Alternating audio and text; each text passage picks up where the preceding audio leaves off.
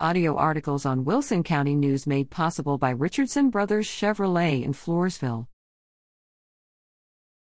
Changes to TRICARE retail pharmacies now in effect.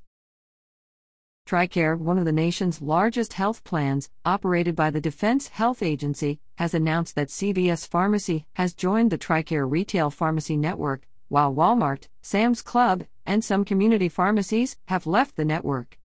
Beneficiaries who have a prescription at Walmart, Sam's Club, or any other impacted pharmacy should transfer it to a new network pharmacy to avoid having to pay the full cost of the prescription up front or having to file a claim for reimbursement.